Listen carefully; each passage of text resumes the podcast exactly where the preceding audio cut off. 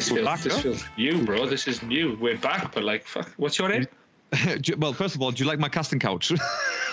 Yeah, I was going to say, like, that's why I asked you earlier. I was like, where's your table? No. We prefer to do it on a casting couch nowadays, bruh. You know, moved up in the world. With that, bro. Why not? Why not? Well, yeah, I couldn't bring the big table, and I'm glad that I didn't, because there is genuinely not that big of a space to put that table in, do you know what I mean, without taking up space. So I've just, literally I've been doing my videos on here with this little contraption going on. No, nothing wrong with that. It's decent. So not too bad. Obviously, still haven't settled in properly. It's only been a week, so, you know. Yeah, I was going to say, it's been a week, hasn't it? It's, literally tomorrow it'll be a week.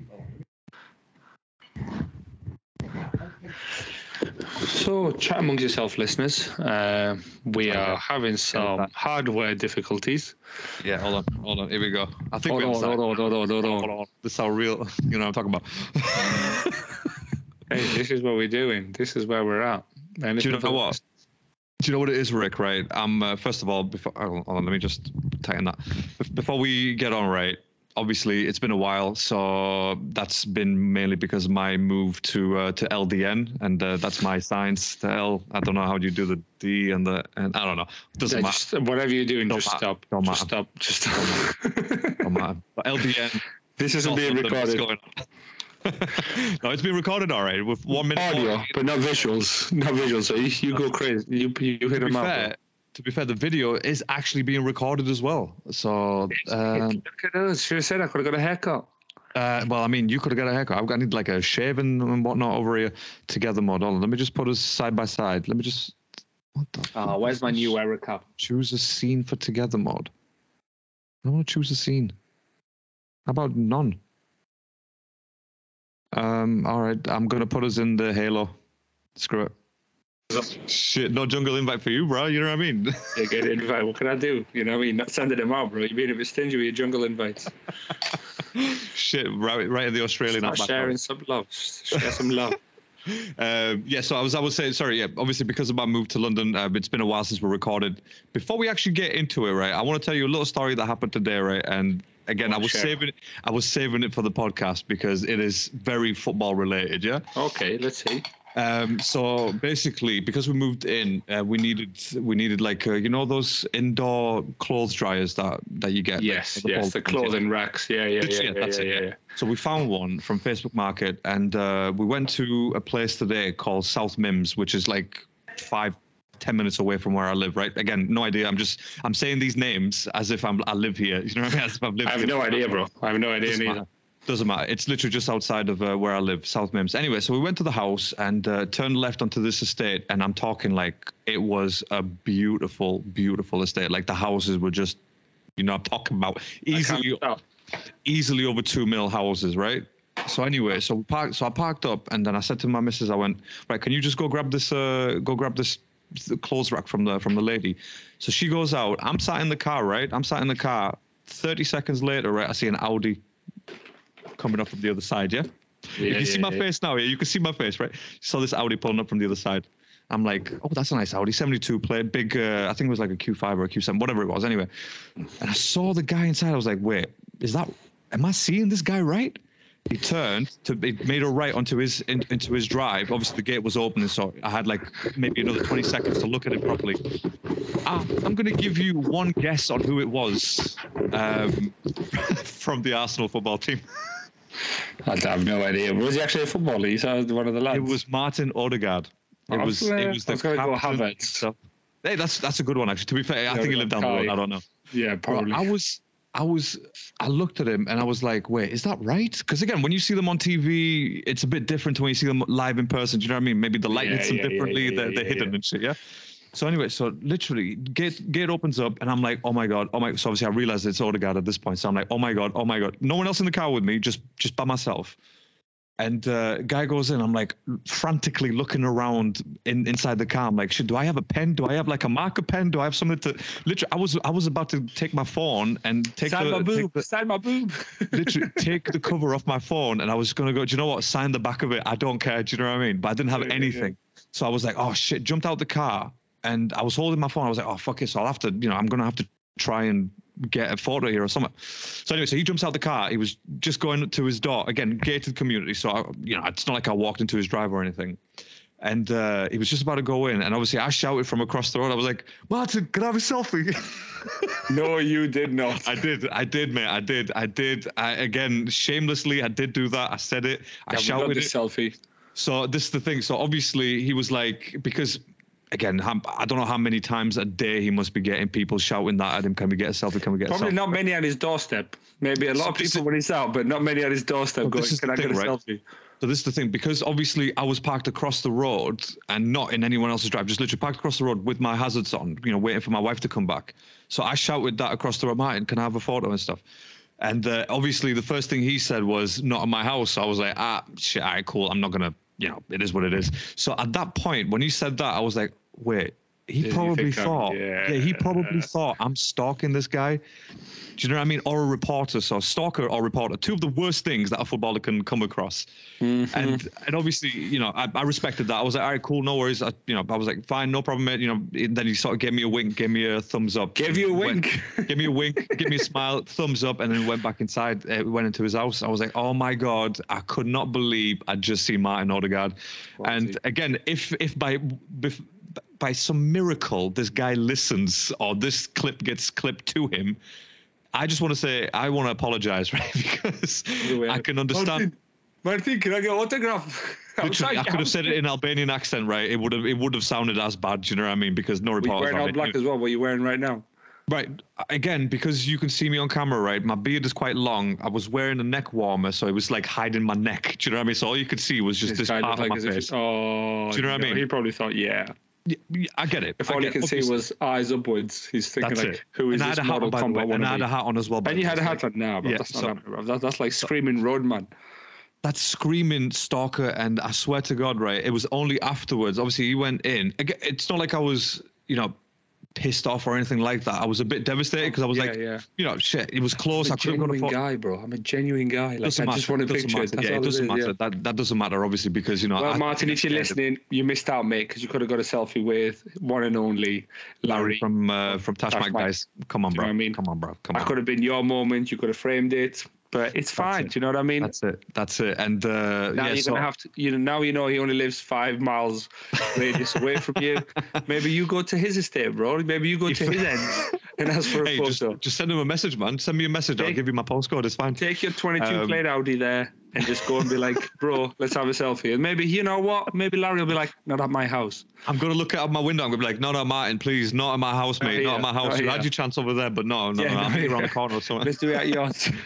I swear to God, Ray, again, it was only afterwards when I was driving home with my wife, I was like, right, yeah, I can see why he said that. Like, you know what I mean? I can totally understand why he said that. And, that this is not me saying, I can't believe, he didn't fucking selfie with his fans. No, I get it. I look like a stalker. No, I understand that. Selfie with the fans outside his house. Come on, be serious. Because you just never know, dear. People go view with a photo, look at it, door numbers. Yeah, that's screaming. No, that's very fair. That's very fair, yeah. That's very fair. Like, again, if he's listening, I would like to extend an apology over this. Screaming, come and take my medals, but he hasn't really won anything yet, has he? So maybe no medals. True. No, sorry, no medals. Not even with Real Madrid. But it was Real, but he didn't even get a. He didn't even get a what? What did he not get? He didn't get a chance at Real, and then look at him now. Like one of the best cams in the world. Well, in the Prem at least, anyway. I agree. Nah, bro, that sounds quite a quality day for you, bro. Sounds like he was about to hit like a sort of an optimal level, and then just like all of a sudden, like boom, it just died down. But I think it's nice on reflection, though. It's good. It shows maturity that you've reflected and gone, you know what? Yeah, maybe it wasn't the best thing wearing all black. Yeah, obviously, my execution of it all was pretty bad. I'd give my performance maybe a 2 out of 10. And the only reason I'm giving myself a 2 out of 10 is because I actually jumped out of the car. Do you know what I mean? So there was. You jumped out. Like, as in, I got out of the car.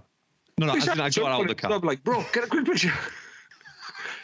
Before I take another step. So, yeah, I think that's the only reason I give myself a 2 out of 10, because I actually got out of the car and I got the balls to shout it across. Guys, and again, coming back from training, on reflection, it's so bad. If you don't mind me asking, I'm going to ask you regardless, whether you mind or not. It must have been about like 3:30 or something, or 4:45 or something along that. Just finished training, yeah. Meeting, do you know what I mean? And just drove home.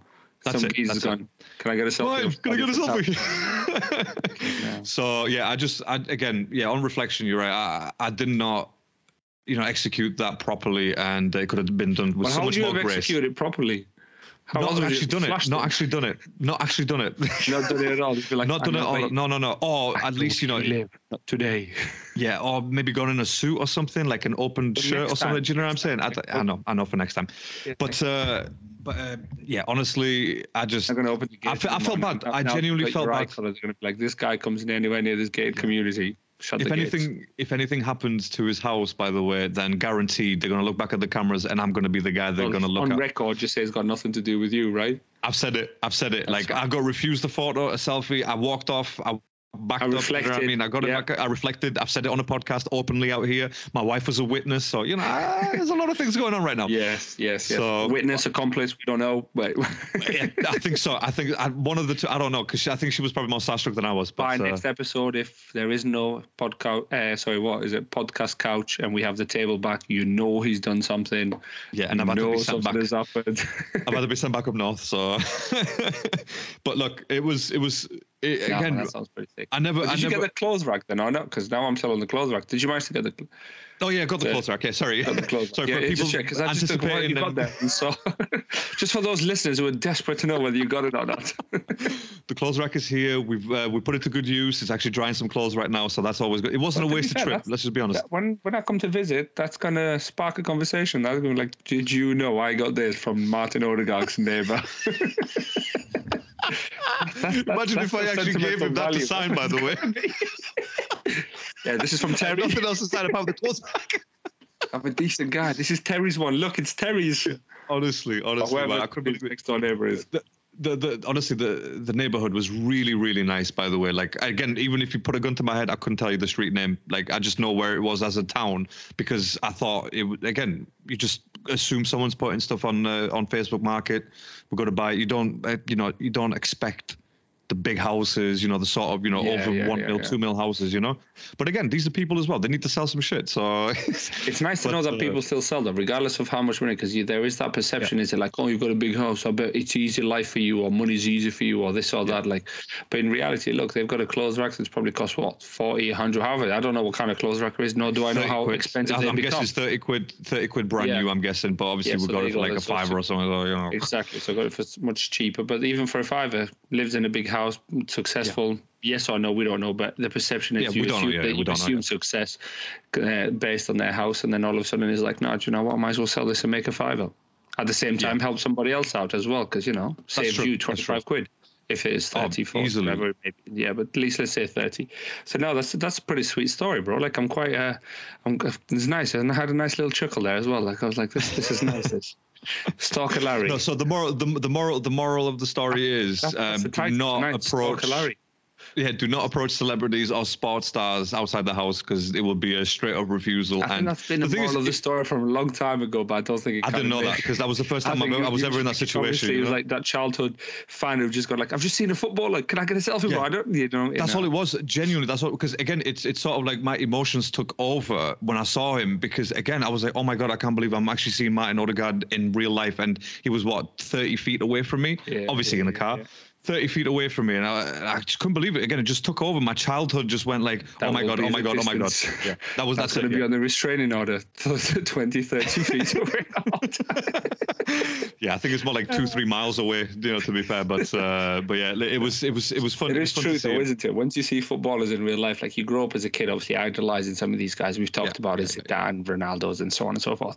Not that I've ever had the pleasure of seeing Zidane or my idol R9 Ronaldo, But like, genuine footballers, you see them, you think like on the telly, it's the lighting, it's the game, it's the commentary, it's the whole facade that goes with it. And all of a sudden you're like, wow. Then you see them in real life, or you go to watch a match live and you're like, hold on a minute, bro, that's just me there. Like, I could be doing this. Like, you look just like I do. Yeah. There is nothing like wow about you the way you look. Obviously, yes, apart from fame, wealth. Yeah, but that's not what we're talking about, though. That's not what we're talking about. Because on appearance alone on TV, you're like, wow. In real life, you're like, ah, yeah, he's a normal dude, yeah. Yeah, just an average dude, and that's what people tend to forget. And clearly, for a minute, you forgot as well. Some guys asking for a picture outside your house. That's it.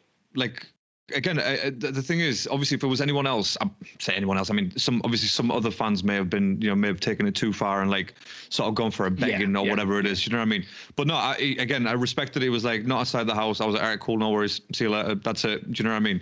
So fair enough to him. And, it was nice. He wasn't like, oh, I'm going to set the dogs on you or anything. Martin, then he comes running out. So yeah, I think fierce counterattack. Fucking hell, Tommy Yasu out here just launching it from the flanks. On the overlap. Honestly, brilliant. But yeah, I was starstruck to say the least. I can't even deny it because I genuinely was starstruck. Like, I felt this thing that I've never felt before, like, sort of rush in my body. And I'm like, oh my God, oh my God, oh my God. And I jumped out of the car, but I didn't know what to do. Like, this was before, obviously, he got out of the car because I wasn't just going to be shouting whilst he was in. So I got out of the car and I'm like, oh my God, what do I do? I'm looking around. I'm like, oh shit. Okay, I definitely look like a stalker now. Do you know what I mean? Just looking around and shit, just hanging about someone's house. Yeah, great stuff. So I think he must have heard the northern accent and he was like, oh, no, that's definitely a reporter, mate. You're not an arsehole. He's not supporting Arsenal. He's too far away. That's it. I should have gone with an Arsenal top. Next time I visit that area, Arsenal top. Arsenal top. Yes. Done. And done. Odegaard's on the back. With Odegaard on the back, yeah. Standard. Or Real Madrid top. No, you won't like that. No, but, that. But yeah, look, I just thought I'd share that story because for me, it was funny. And yeah, learn some Norwegian, man. It might make him feel at ease, make him feel at home, a bit of Norwegian. Maybe just learn how to say, can I have a selfie in Norwegian? And I appreciate it's outside your house. Yeah, I'm sorry that it's outside your house. I appreciate it's outside your house, but can I get a selfie? I've come all the way from Oslo. Oslo's in Norway. So, see, this is the thing now, like, would have been better if I'd asked him for an autograph rather than a selfie. But I'm asking you. Like, I genuinely don't know, bro. Like, I'll be honest with you. Anything outside someone's house, people are going to get startled straight away. They're going to instantly think like, going to be defense mode. It's my home. Yeah. I don't know you. Yes, I have a lot of money. Yes, but my family lives here. Money is important to me. My family is important. You know what I mean? So that's how people view. And obviously, family is important to everyone. But of course, it's robbing you. They're not thinking about. Let me be gentle with the family, guys. No, of course not. Of course not. So he's thinking that. But no, I genuinely don't know. Maybe should have flashed him before. Could have made it look like a drug deal or something going on. Like that would have made it look worse. Anyway, it doesn't matter. It's over now. It's gone. Then I'll have to stalk others at London Colney. So you'll see me at your training ground, Martin. But it's me again. Do you remember me, mate? I had an F1 cap on as well, so like, literally, it was this cap, a camo cap. You can understand how bad it looked, right? You can understand that I look like one of those. One fan trying to get him a picture from me, like, who does he think I am? He definitely thought Piastri, that was a reporter. I'm not Piastri. Go away. Yeah, Lando. Yeah, he looks like Lando. I'm just thinking who's blonde. Mick Schumacher. Mick Schumacher is the one that he looks like. Yeah, definitely. But I just thought I'd share that story because again, it was just fun. Afterwards, obviously, I laughed about it with my wife and stuff. But yeah, a little bit devastated, to be honest. I was going to say, I'm sure a little bit. Yeah. I can't lie about that. Can't lie about that. But anyway, felt as if he's going to say yes, and instead of yes, he said, not outside my house, which we can understand, but still. It's, like I said, because... You're very mature about it, bro, because a lot of people, like you said, a lot of people have been like, oh, fucking hell, celebrities, too big for their booze, it was only a selfie, etc. I was definitely in the wrong there, by the way. Like, I was definitely in the wrong there. Like, again, it's this weird thing where you see a celebrity and, again, you forget how many followers they have or, talk to them on a daily basis, and then you think, oh, well, I'm going to be different because, I'm this other diehard fan or whatever it is. It's never different. It's always the same, They don't give a shit. They just see a face who's shouting their name. So yeah. Anyways, look, it's like I said, it's been a couple of weeks since we've done a podcast together, and a few matches have been and gone since then. But yeah, I think we should just pick up from Champions League week. That's just gone as well. Yeah, so yeah. Well, I think maybe a quick Champions League, because obviously I don't have much to talk about because my team is dog shite at the minute. Oh, that's right. We can talk about and then maybe quick some predictions for the weekend. We'll have to do some predictions. Yeah, we'll have to do some predictions. I think with this. With this episode, we're just trying to, catch up basically because, like I said, it's been a while since we've sat down and had a conversation. Obviously, we speak outside of podcasts. We don't just speak to each other. We're not just colleagues. No.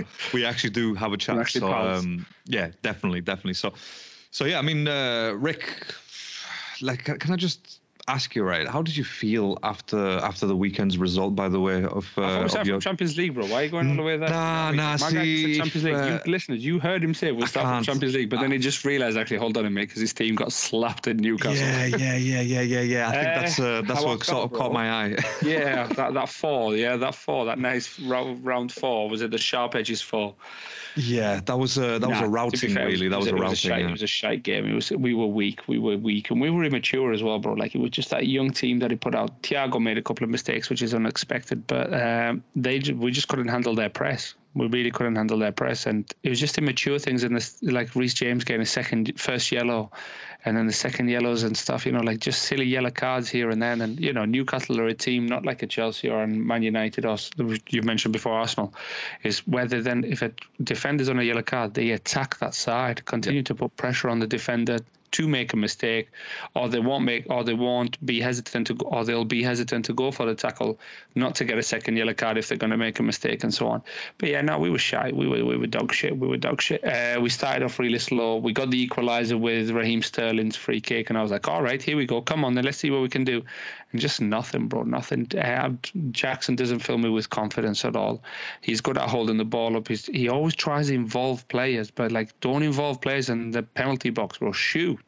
Yeah, like just have a shot. Like, what are you doing? Just enough of this turd and just shoot, bro. Just shoot. Whatever happens. But you think after so many recent goals that he's sorry, again, let me just rephrase that, because I made it sound like as if he's scoring 10-15 goals. After the goals that he scored in recent games and matches, you just think a little bit more confidence. You know, he'd have a little bit more confidence to actually, you know, do it himself, or like you said, just involve at the right time, rather than, oh well, I see a player, let's just pass to him. Where you can, where the better option is to actually shoot and score, or try and score yourself. But no, again, he's still young, and again, the confidence apparently is just not going to come that easily. You know, it doesn't matter. You could be scoring. You could score another 10 goals. Win, though, mate. We need apart from good performances and stuff. Like, okay, good performance against Arsenal and City, but like nothing helps confidence than 3 points. And we need to start winning some matches, and we need to start winning against some big boys. Like against City, okay, draw was a fair result, but we needed to win that. We needed to win Arsenal as well when we were playing. Arsenal was more of a win than City because we were leading for 2-0 for so long. Yes. A 2-1, scrape a 2-1 against Arsenal. You know, there's no shame. 80 minutes, shut shop. Yeah. 2 back fours. Shot everyone back. 2 bosses. Yeah. Everybody come back. It's against Arsenal. Like, we need this W against Arsenal. We didn't. Okay, that's gone. Mistake from the keeper, etc. And then so on.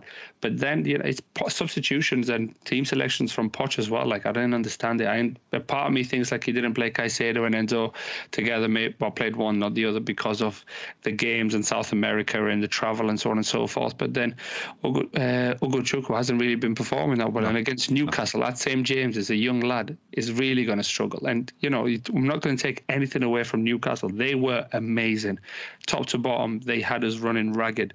They were playing long balls, which we couldn't deal with. They were playing intricate passes in the middle, which we couldn't keep up with. We were just shite, like just shite. When you go from a City performance and the Arsenal, it's evident, isn't it? Really, the pattern's there. We play well against Arsenal, get beat by Brentford. Play well against City, get beat by Newcastle. I think with Newcastle, when you look at your players in comparison to Newcastle's physicality, it's unmatched, really, because they've got some absolute beasts in that midfield. Joelinton, they've got Bruno Guimaraes in there. Obviously, they've got Dan Burn, isn't it? He didn't play, but yeah, no. I'm saying, they've got big players, and you know, players like Isak is tall. Yeah, skinny. He's tall though. Do you know what I mean? And again, when you put in someone like a Badiashile who hasn't played consistently, that's the thing, man. Why? So again, you can't put him on in a match like this and expect him to perform, and then when he doesn't perform, he'll get some sort of blame. I'm not saying that he did get the blame, by the way, because again, I'm straight up, honestly, obviously I was driving to London at that point, so I didn't see the full match. So no, I saw a match of the day. Yeah, you can't really blame him. We watched, like I said, the first 20 minutes. I really don't like watching the football matches with other people who don't share my passion for football. Yes, I agree. I totally agree with you. I just want to have a conversation about something else. And I'm like, bro, I'm literally glued to the game. I don't want to know about politics right now. I don't want to know about your water bill. All I want to know is about what's happening in this football. If you've got anything to say about football, talk to me. Otherwise, yeah, I'm all ears. Exactly. Game, I agree.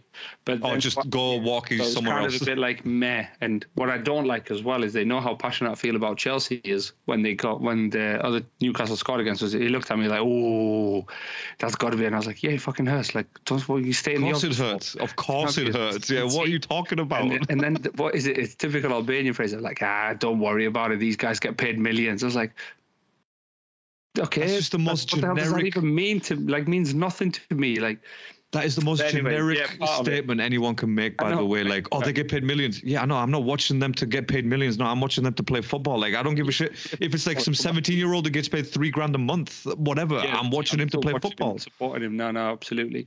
But yeah, no. So that slightly annoyed me, and then obviously the result didn't help. Got a bit of excitement with a goal from Raheem, decent free kick-ish. But yeah, we didn't offer anything going forward. We were weak. That's the main thing when it comes down to physicality was not there, and we were weak to the first ball, the second ball, and it felt like we didn't play our game. It felt like as if we were scared. There was not much running up and down from Reece James. A couple of times he did, don't get me wrong. There were some moments, but again, it's just we're not clinical enough, because if you have certain moments when you're struggling like we are, you really need to take them. If you've got three chances, you've got to score two. You need to have a 66% conversion rate, otherwise you're fucked. At the very least. 10th in the league. Like, we are literally 10th in the league. Like, this time last year, we were 7th with a higher point percentage than we have now. But, they keep saying trust the process. Poch has come out saying there were rumours about this. I hope it's not true. Apparently, Poch said there is no day off the next day. So go to the hotel, sleep, training tomorrow morning, because that is unacceptable. And then Todd Bowley's come out saying, no, we promised the players a day off, so they're going to have a day off. Jesus. And, which I'm hoping it's not true. I'm hoping it's one of those fake news that sells. You know what I mean? There's anything bad around Todd Bowley. Kind of sells at the minute. You don't know what you're doing. You're doing this. You're going against your manager. You know what I mean? Like all that stuff with Tuchel before, and I'll keep going back to Tuchel, but just as an example of the whole thing of bringing players and family and friends at halftime to the players' changing rooms. You know, that started this whole idiot wheel of you don't know what you're doing in this game. You don't know what you're doing. You might be successful in American sports and investment and so on, but with the European football, you haven't got a clue. And maybe that's what sells. So I'm hoping it's not true, because I don't really want to hear about more things going wrong on behind the scenes where there is fights, there is disagreements, there is locking heads. What I want to see is a bit more of harmony and say, okay, we lost, but what can we do to get better? So that's why I'm hoping, because at the minute, there's nobody out there other than Poch. Like, who would I have as a manager to do stuff? Like, to put this team together, I really don't. Unless it's Guardiola or Klopp are the only two that could make this Chelsea team flourish. Yeah, I don't think as well right now if he gets some time, but I don't think you can be laid down at the manager's feet, mate, because I've said this before in the last few episodes that I don't see Reece James as a captain. And again, after getting red carded, lack of discipline. Lack of discipline. Again, what do you expect if your captain is not performing to the level or to the standard that is expected? The level that he's supposed to set as a captain. How in the hell are you going to ask the rest of your team, who, by the way, have absolutely no other affiliation from Chelsea apart from getting paid from them, right? How are you going to ask them to perform and put their bodies on the line? It's difficult for us. We don't really have anybody like who's been performing amazing. And then you think, okay, let's give it to somebody who's a leader. And the only other person that Reece James is the only one that comes to mind. Why? Because he's the one who speaks English. You can't give it to Thiago because he's got broken English. Buddy Shield, I've never heard him being interviewed to know how his English is. Chilwell is injured. 4 games. Three games. Yeah, but he came in last year, didn't he? Came in January, and started doing all right. But still, he can't get it. He's like 18, 19, 20. Exactly. You know what I mean? These are the things. But this is why it's so hard, because it's such a young team. Like, we've got rid of all the experienced players on the team. And it's just difficult to find out who you're going to have. Who's that experienced player that's just going to come back and say, do you know what? This is enough now. We need to knuckle down. We needed experience, actually. Speaking of knuckling down, we needed that experience against Arsenal. At 2-0, we needed somebody to come in and say, right, lads, close shop now. No more. Let's not take the piss. We're closing shop. We're not doing this anymore. And, 2-0, like I mentioned earlier, 2-1. Now, against Newcastle, physicality, you need somebody when somebody goes hard on a Cole Palmer, excuse me, you need somebody to kind of go back and be like, do you know what? I've got you, bro. Don't worry. I'm behind you. If he gave you a hard tackle, watch me get him back. It was very much like a Casemiro for Real Madrid when somebody, I think, James Milner tackled Vinicius Jr. And Vinicius was like, what the fuck are you doing, bro? You know, that typical English mentality of like going hard, nice and early, scare them. But he didn't get scared. He just got more pissed off and they won the game 5-3. But because Casemiro then came in and wiped him out. And he was like, you do that, I do this to you. Let's just keep going. Who gets it first? And but Chelsea doesn't have that. The game still has that. In the Premier League, we need that. Like as a team. That's what I'm saying. Like you don't have. And so we haven't got nobody like that leadership quality. You haven't got the leader. Like, no. And that's where we struggle. I just can't. I can't get my head around Reece James. We don't have the leader, and it's kind of seeing what we can do. I know he's saying trust the process, and in a way, there's not much we can do. We'll have to trust the process. I'm just worried to see what the hell is going to happen now because there's talk about getting this Osimhen guy from Napoli, and I'm like, Osimhen. I'm like, really? You're going to pay 100 million for him? Why don't you pay 100 million for Harry Kane? 120 million for Harry Kane, proven Premier League goal scorer. Get 3 years out of him. Yeah. Get Champions League football in those 3 years. Win a trophy or something. Do you know what I mean? Get the fans going again. But but hopefully there's rumours they might sell Breuer as well to obviously to be within financial fair play. And it just goes to show then all you're doing is you've got a brand new team. You don't have anybody who's, I use this term carefully, this proper Chelsea who's been there from the academy or supports Chelsea or... Not that Breuer does or has come out saying that he does. But I mean, you know, some players who know what it's like to be at Chelsea have seen the winning times at Chelsea as a young fan and probably want to be like, oh, I want that feeling. I want that. What Didier Drogba had. Let's say Breuer, for example. I want what Didier Drogba did. But if you sell him, then, I don't know, bring Osimhen in. That's it. Yeah, that means nothing. I'm just at a club working. I'm just at company working here. I've got nothing. I've not built it from the ground up. So the likelihood is that it's going to take Osimhen maybe half a season or another season to get acquainted with the Premier League. And then what? You're back in 10th, 11th. Then we're back where we are again. Yeah, that's it. Which doesn't help because again, that's an extra 100 million spent to go backwards or to stay still. And it's not good enough for what's happening over there. More likely go backwards. The answer is not selling. The answer is not selling. You know what I mean? That's not what needs to be done. No, you need to have a sort of a theory or like what's it called? Strategy. A strategy with 100%. By the way, like you need to have this sort of like agenda around the team. Like this is what we need. This is our motto. Okay, this Identity. Is what we need to do. This is what we need. This is who we are. This is what we need to do every single time when we're on that pitch, right? This is what we need. Yeah, but again, if that's changing with the coaches, with the backroom staff, with the players, it's it's not going to get you anywhere. It's literally just one step forward, two steps back. No, it hasn't. It hasn't goes anywhere. Like nowhere. Thomas Tuchel left 2020, 2021. I think he left 21 because 2020 was the COVID, so he left the season after.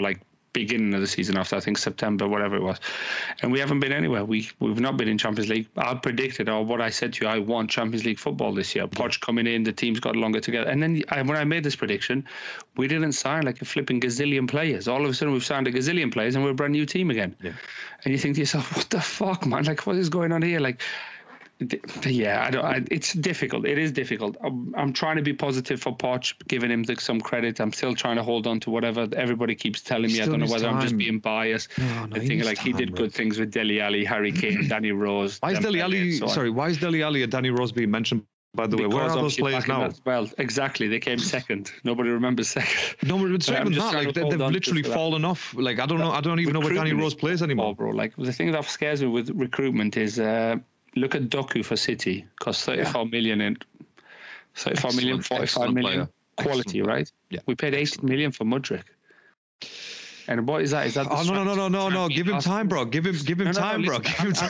I'm his biggest fan. Like I am one of his biggest fans, and I'll stick up for him. Same way as I did for Havertz, Mason Mount, and then once they went, I was like, do you know what? But no, there's qualities within him, but there's no Doku qualities. There is none of that left and right. No. And you see Doku, and you think like. You just came in. Why have you just bought? What was it? Just steal a player from Arsenal? Was that the motto? Let's not let Arsenal get stronger, so we'll pay 80 million and think we were getting us stronger. Like, if that's the case, then that's stupid. Did you see something in him? Are you seeing something in him? Okay, is there something going on behind the scenes, etc., etc.? All right, okay, we'll give him another year and stuff. But then you got to think to yourself, this is second season now. He's not getting in the game as regularly. Does Poch not fancy him? What is happening? What is going on with training? how is this guy still making the wrong decisions? Why is he always cutting in on the inside rather than showing inside, outside, not to become so predictable? Look at Doku, bro. Like, look, he's just joined this the league this year, keeping Jack Grealish out. When everybody was like, Jack Grealish, he's amazing. Paul Gascoigne and Jack Grealish. Jack Grealish, by the way. 100 million, by the way. Well, we know that. That's the English player. Yeah, that's 100 million Jack Grealish, by the way, who's literally sat on the bench because, again, Guardiola is the type of guy. Look, mate, if you ain't playing, you're sitting down. They paid 65 million for Calvin Phillips. That guy barely gets a game. You know, you know what Guardiola said about him as well? He's Guardiola moving quickly to Phillips before I finish off on Chelsea. Guardiola said about him, like, I don't know how he moves into places where he gets marks rather than moves into space. He tends to leave space and goes to a position where there's an opposition player. Let me tell you how, right? Let me tell you how, because he played for Leeds, okay? He played for Leeds. There is absolutely no one in that Leeds team that got relegated that was worth 65 million. There just wasn't. Rafinha was probably the only one, and Barcelona took him because they're stupid as well. But that's exactly why Phillips does what he does, because he is not an elite player. And we've said this as soon as we found out that City are buying him. Yeah. That's it. It was the end of that, and there's no one on this planet who watches Premier League that could tell me differently about Calvin Phillips. He's nowhere near, bro. He's nowhere near that kind of quality player, especially what City need.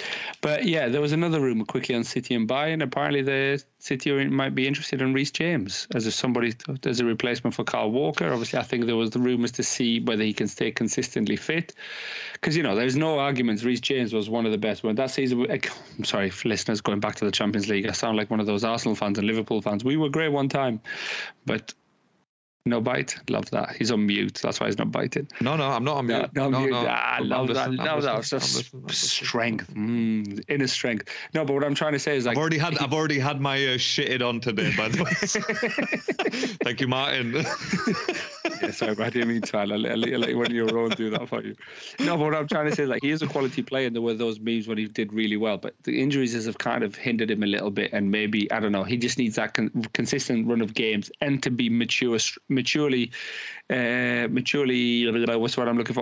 mature enough. Let's just go with that. When fans are chatting shit, don't try and kick the ball away. Don't, still play your game. That's what the fans are there for. They're going to chat shit and do what Jason Manford does. Yeah, cheers, lads. Your mum is shit. Yeah, but you should see her house. See you next week. Thanks for coming out. Do you know what I mean? And just end it there and then. Think that in your head. Yeah, be witty about it. Don't be like, exactly. Oh, I'm going to have a go. Like, I'm going to have a go back and so on. I'm going to do something. Yeah, exactly. Applaud them, mate. Applaud them. Thanks for coming. Thanks for wasting your money, by the way. Thanks for spending your money. Cheers, lads. Nice one. Although he's a Chelsea fan, because Reece James is a Chelsea fan. His sister plays for Chelsea as well. And the whole family's a Chelsea fans. But if you don't win at the end of the day, players are going to leave. If Chelsea don't get back, and fast, by the way, I'm not talking 5, 7, 8 years now. I'm talking to even challenging in the next couple of years, Reece James will leave. Winning, okay, let's say winning the league in 5 years away. Let's say that for, like, to give ourselves a realistic goalish. But the way things are going with transfers, I think he will leave. So I think if Reece James leaves, I think it's going to be. I think it's going to be a case of where it's like, hang on a minute, bro. You're supposed to be the captain of this team. You're not performing. You haven't been performing for this season. Yeah. Even last season, you were not performing. Right, last season he was injured, majority of it, to be fair. Like, okay, October to May or something like that he was. But no, I hear what you're saying. If you... No, again, and I just feel like it feels like he'll be jumping ship. It's like, okay, well, I'll just go over there then where City is, and and then turn into another Calvin Phillips I'm going to be injured and I'm not going to play again. I think that's why City were weird, though. I think City will wait on that to see if there's consistency. But the thing that makes me think he'll sell is if Todd doesn't slow down with these transfers, we have to play fine. We have to be within the rules. We saw what happened to Everton, which we'll touch on a little bit later. We have to. Yeah, absolutely. But what I'm saying is, like, we have to sell the players to get 100% profit. Mason Mount, 55 million, 100% profit. We have to do that to be there. If Todd Boehly continues on this spending spree, we have to sell academy players. And the ones, nobody's going to sell like the 2-3 millions because they're not going to do anything. We have to sell first team 11 academy players: Reece James, Armando Breuer, Conor Gallagher. No one's going to buy no Oguchukwu's or Mudrik's, by the way, for that much money. I'll tell you that right now. No chance. Like, why would an Oguchukwu and Mudrik leave when they're on like 100 grand a week for 8 years? Yeah. 8 years. Yeah, that's. I get it. He tried to do. By the way, if we, I don't want to do the math. Don't do the math. No, I'm not doing the math. What I'm trying to say is, if we're successful, I don't have time for the math. Don't do that. What will happen is, it's very easy. We're successful. Brilliant bit of business. We found a loophole in financial fair play. Well done, Todd Boehly, absolute business guy. Found a loophole. He was able to this. Look at us, we're winning. But when you're not winning, that's a heavy rock to carry. That is, that is a boulder. That's a big burden, that isn't it? That's a big that is one, a that big. One. That's a big mouthful. Yeah, right there on your back, bro. Yeah, but right there. The thing is, it's not his back. It's not the fan's back, is it? Because we can't reach it because he put it on us, and it's far enough. It's on enough, what's the word I'm looking for? It's rested enough to hurt us, but we can't seem to lift it off us, if that makes sense. Because he can jump ship, he'll sell it, jump ship, go somewhere else. Yeah. And then the fans are the ones who kind of sit there, and you go to the pubs, the restaurants, podcasts with your friends, and they'll be like, yeah, but you're still 13th, or you're 12th, or you're shit, or like, stop talking about that Champions League day, Rick. Like, forget enough about Thomas Tuchel, Rick, enough about, you know what I mean? But then we... I'll give you another 3 months of using that, by the way. Then afterwards, I'm going to have to cut those bits out of the podcast. But yeah, no, just to recap. I'm going to cut it out. Not to recap, but to finish it off, because obviously I want to see how you're feeling, what you're thinking about, because now you're top of the league again. But yeah, worried about worried about transfer window. And I'll be honest with you, I'm a little bit worried about Brighton coming up as well. But we'll get onto that in a minute when we do the predictions. So at the minute, just worry. Worrying, no confidence still. No confidence just yet. I don't blame you. I really don't blame you, because it must be disappointing just to go through that phase. I mean, yeah, obviously, like, you know, for 6-7 years, Arsenal went through that phase, and you saw how I felt and how most Arsenal fans felt about it. So yeah, it's not a good feeling to have, especially when you see that it's an external factor that's sort of, you know, that's affecting your team. When I say external factor, I mean external outside of the pitch, like a Todd Boehly, for example. You know, even though he's the owner, he's an external factor that's coming in and you know, trying to add players or dictate how the team, how the coach strategizes his training, whatever it is that he's doing. It's just not correct, and it needs to stop. It's only a matter of, it needs to stop. It's just a matter of time before, like you said, he could just jump ship. To him, it's like, all right, I'll take $100 million loss. Sorry, I'll make it back next year, no problem, from the Dodgers or whatever it is. Yeah, absolutely. You know, but then, like you said, the fans then have to deal with that, because what if you get relegated? You know, Todd Boehly's not going to lose a wink of sleep over that. You know what I mean? He's going to sleep like a baby. He's like, oh shit, I've got rid of that burden. Yeah. Fuck it. I'm just going to go sleep over here. I think relegation, to be fair with you, I hear what you're saying. I think relegation will hurt him. So he'll try everything he can, but then that's what I'm worried about, because it's going to hurt his pocket. If we get relegated, we're not worth 3.5 billion anymore. You know what I mean? We're worth probably £1 billion. If even £1 billion is a loss, it's a huge loss. So then what happens to us is he's going to sell academy players, and then he's going to bring in cheap average players, and we'll end up being like a Portsmouth when they got relegated. You know, they won the FA Cup that time, and it was quality, Defoe and so on, and Harry Redknapp on the sideline. Oh, Portsmouth were quality. And then all of a sudden, administration can't afford to do this, can't afford to do that. Relegation. Leeds back in 2002, 2003. Leeds, how long did it take Leeds to come back up and all the fans? So yeah, so and then that's when you start to lose the fan base, because the main thing for finances is to make sure you kind of touch the heart of the younger generation. There's only so much fathers can do. Oh, you're supporting Chelsea because you are my son and you will do what I did. Yeah. But then after a while, they're like, actually, you know what? I want to support Man City. I want to support Arsenal because they're top of the league. And, you know, as kids, we want to have bragging rights at the playground. You want to wear the kit with the latest or the most popular striker or player, etc. The Sackers, the Haaland, the Grealish, the Calvin Phillips. Jokes. Martin Odegaards. The Odegaards. Well, he probably won't leave his house without security. I just want him to listen to the podcast, man, so he could call me back and be like, yo, I'll give you this autograph. No, I totally agree. And obviously, like you said, you know, if a team gets relegated, it's not going to. No kids are going to wear a championship logo on their T-shirt. You know what I mean? And it's just the way it is. Obviously, we're from a town where that's in the majority of our like lives in the UK. That, you know, Middlesbrough were part of the championship, and we never ever wore a Middlesbrough top, because why the hell would we, you know? And so it's not, from a footballing standpoint, I hope that gets sorted real quick, because it just doesn't look good, you know, someone coming in and dictating a whole football team. You know what I mean? Almost like the whole area of where Chelsea is located, he's the one affecting it.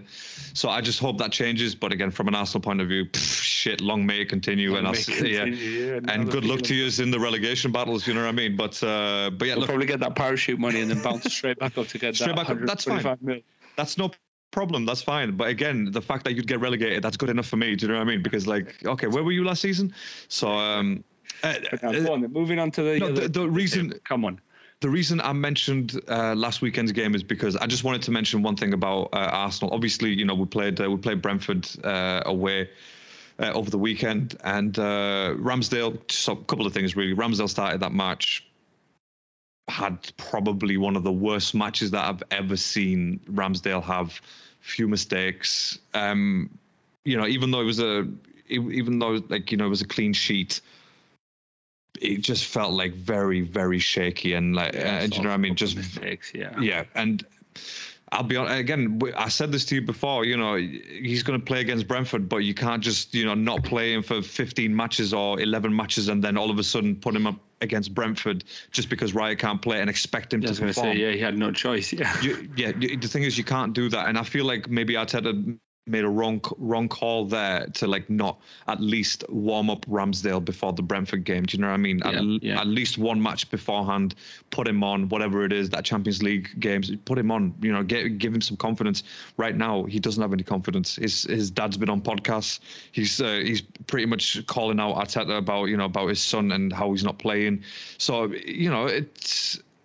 What do you expect? What do you expect him to do? And those mistakes were only a given. They were going to happen. You just have to make your peace with it. And luckily for us, you know, we held on and we won that game. 1-0, fair enough, near the end. Havertz got in there with a nice header. Hey, Havertz scored. How they got in or who gets it in. Scored, man. And you know, I'm happy about that because I think he was probably the only player in the Arsenal squad that hadn't scored just yet.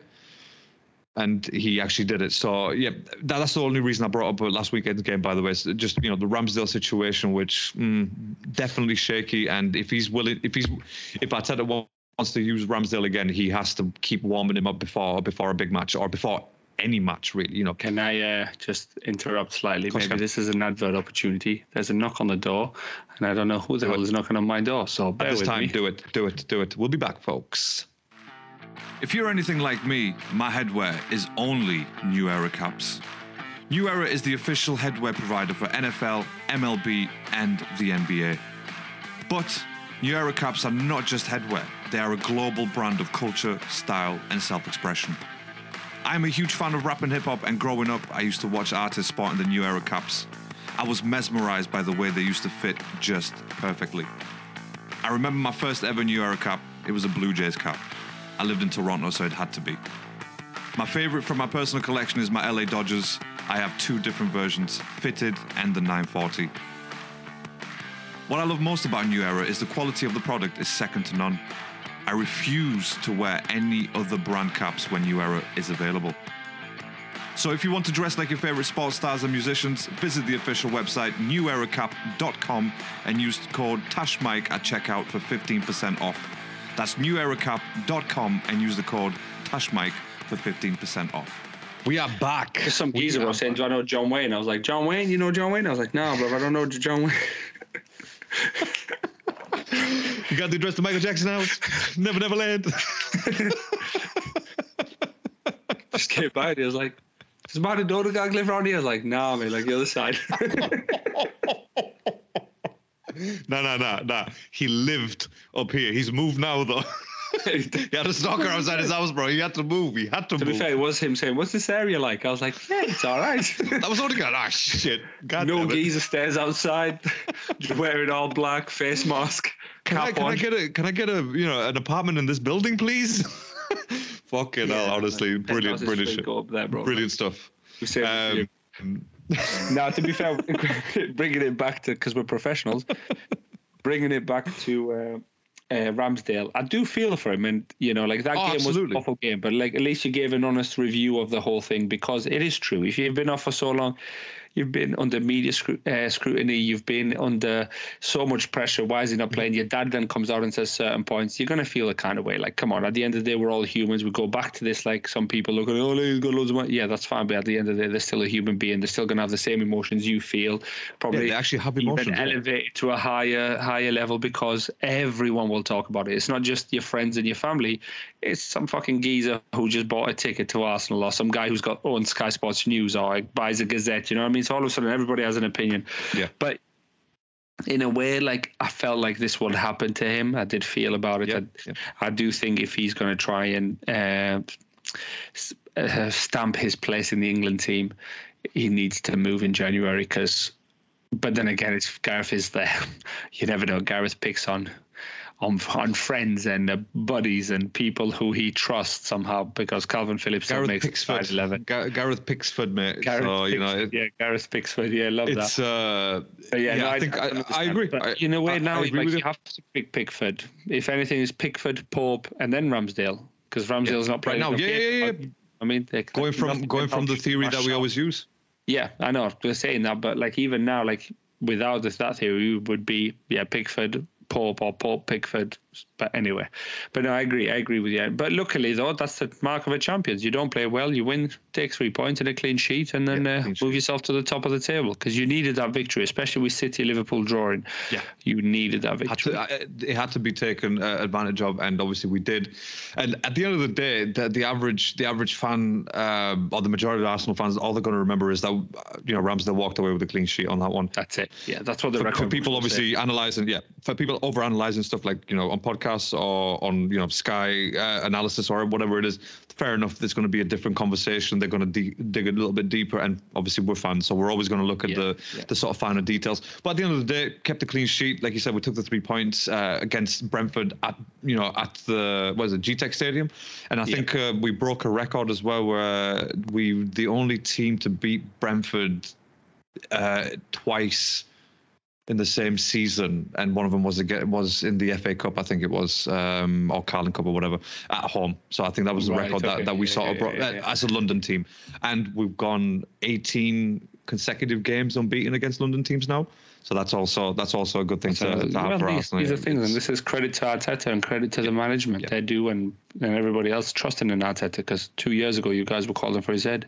He missed out on that Champions League spot. It was like, he's balled there, this is the guy. Some people were even calling it last year. I had some Arsenal fans say, we should have done this and so on, because we balled it, we came second. I was like, bro, think where you were and think of where you are. Yes, you should have won the league, but it's a huge step in the right direction. It's a fucking leap. It's not even a step. It's a fucking leap. It is. It really is, and I think obviously when you consider a City side like last season, the treble winners, come on, we gave them a good battle. Yes, obviously at the end it felt like we did bottle it because we were so close, but shit, let's just every season's going to be different. Yeah, and that City team that was just crazy, isn't it? Yeah, it's an improvement every season. Yeah, it still is now. Obviously, they've got a few sort of, I don't want to even say teething problems, but because I think missing De Bruyne, I just don't think they've got that sort of stable midfield. That the fact that they missed Rodri as well against you guys. When they missed Rodri against you guys, that was a huge Rodri red card. Really cost them against Arsenal, because it did. But we called that. We called it. It's a long season, though. It's a long season. See what they can do. De Bruyne comes back and so on, and then we'll just actually see what will happen. But what about then Champions League? You absolutely wiped the floor with them, didn't you? What was it? 7, 12-0, 21, 15. I don't know. It doesn't matter. It happened. Did they even score? They didn't score, did it? Clean sheet again. It was a clean sheet. Yeah, it was a clean sheet. Right in goal. I did see you scored 3 goals in 6 minutes, I believe. 21, 24, and 27. Yeah, it was an absolute rout. It was 5-0 by halftime, and it was absolutely an incredible performance. I don't think, let's just be honest, I don't think Lance offered anything. By the way, I watched that match. I didn't offer anything. I turned it off around 65th minute or something like that, because again it just got to the point where I was like, they were just messing about at that point, I mean, it's not football then, it's just a training session. Exactly. So I was like, I've seen what I need to see. I've seen the intensity that the Arsenal players put forward, very happy with it. And there was 6 different scorers. That's even better, 6 different scorers. Kai Havertz obviously opened the scoring, which was another wow, I can't believe Kai Havertz is scoring again. What the fuck is going on here? But I'm glad, and hopefully that can continue. Maybe you can be on a bit of a run of form from now up until the end of the season, or at least at the end of January or whatever, get a couple more goals just to get that confidence going. And this was the first time that Saka, Odegaard, Havertz, Jesus and Martinelli had played together in the same team. And if I tell you what, if Wednesday's match is any indication to go by, That is frightening. Frightening. Who have you got this weekend? Frightening. This weekend we have, hold on, because I had it here just a second ago, so 1 minute. I will get that up for you. Tomorrow we have Wolves. We have Wolves, 3 o'clock at the Emirates. So, you know. Yeah, that's going to be an easy game, I think, because two of their players got yellow cards. So Lamina got a yellow card in the middle of the park. So they've lost that energy and that kind of breakdown for me. So, but yeah, no, before we move on to this, by the way. So yeah, because obviously that's talking prediction-wise. So. We'll get to the with Arsenal. A couple of standout performances. I think Tomiyasu had probably one of the best games that I've ever seen him have. 2 assists, and that pass to Martinelli. I don't know if you saw it, by the way. I haven't seen any. No, I haven't seen anything. If you ever get a chance, to watch the highlights, or just that goal, just that Martinelli goal, right? The pass from Tomiyasu from the right hand side, so right back, and he basically cross field pass to Martinelli. And I was like, oh my God, was that a clearance? Was that a pass? I don't even know. But Martinelli still had a lot to do, by the way. So I don't technically think it was an assist. Give it to him. Go on. Give it to him. I hope they did. Give it to him. On here, on Flash Scores, as I see it, I think it does say Tomiyasu assist. Yeah, he's got it. But because obviously, you know, it was a clearance. And then Martinelli still had to go in, switch from left to right, and then obviously, you know, eventually shoot with his right like he always does. I just didn't feel like it was a direct assist. But anyway, it doesn't matter. I'm glad that it was because it just counted. It was just an incredible, incredible pass. And then he assisted Odegaard's goal as well. Similar sort of thing, not from way back, but obviously from the right-hand side. Crossed it in. Odegaard came in with his left foot. Boom. Low shot into the bottom corner was excellent performance from the whole team. Yeah. Was that at the edge of the box or something like just inside? Just a little bit inside. No, well done, man. Well done. Like, and jealous. And super obviously, jealous. Jorge came on. He scored the penalty. He scored the penalty. Yeah. So when I said I haven't seen it, sounds like I might have seen quite a bit. So yeah. I think so I did see it. I've just forgot about it. But I think I saw Havertz's goal. I saw Jorge's goal because he did the penalty again. And then who did I see? Yeah, Odegaard's left foot, bottom corner, keeper's left. Obviously, Jesus had a nice little 1-2 with Saka, and then Saka had a nice little 1-2 with Jesus. So it was very, very good to very good to see. Well, Honestly, I'm so jealous as a Chelsea fan watching you guys, the way you guys play and where you were and to where you've come to. Makes me like pissed, bruv. Like, I'm like, why can't my team do this? Like, how hard is it for my team to do this? But and proven to be really, really fucking hard. Yeah. Well, this is what happens if you're gonna, if the owner's gonna change, you know, managers. Yeah, if you chop and change all the time, it's not even just managers because you can keep the same guy, but if you give him a new squad every transfer window, what the fuck do you expect him to do? Yeah, you can't. I think for me, that was the sort of. The outstanding performance probably Tomiyasu. I think it was absolutely incredible. Obviously the front five were just doing their thing. Declan Rice is like on another planet. I saw a meme or a tweet. Someone went at Arsenal, please could you give 20 million back to West Ham because it just feels like daylight robbery. Do you know what I mean? Yeah. Like the way that could you just give them another 20 million, please, just to make us feel better? Because he is quality. That guy is absolutely incredible. And here's another meme for you, right?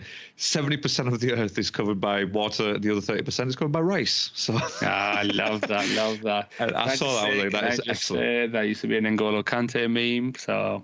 Oh, did it? Oh, there you go. Then. Yeah. There you go. And again, it was a Claude Makélélé meal, and then it became an N'Golo Kante. And now, obviously, anybody else who plays in CDM, he stepped up. I'm saying like Rice. If Rice is following, you know, Makélélé, Kante, and you know, I mean, only good things to come. Only great things to come. Silverware everywhere.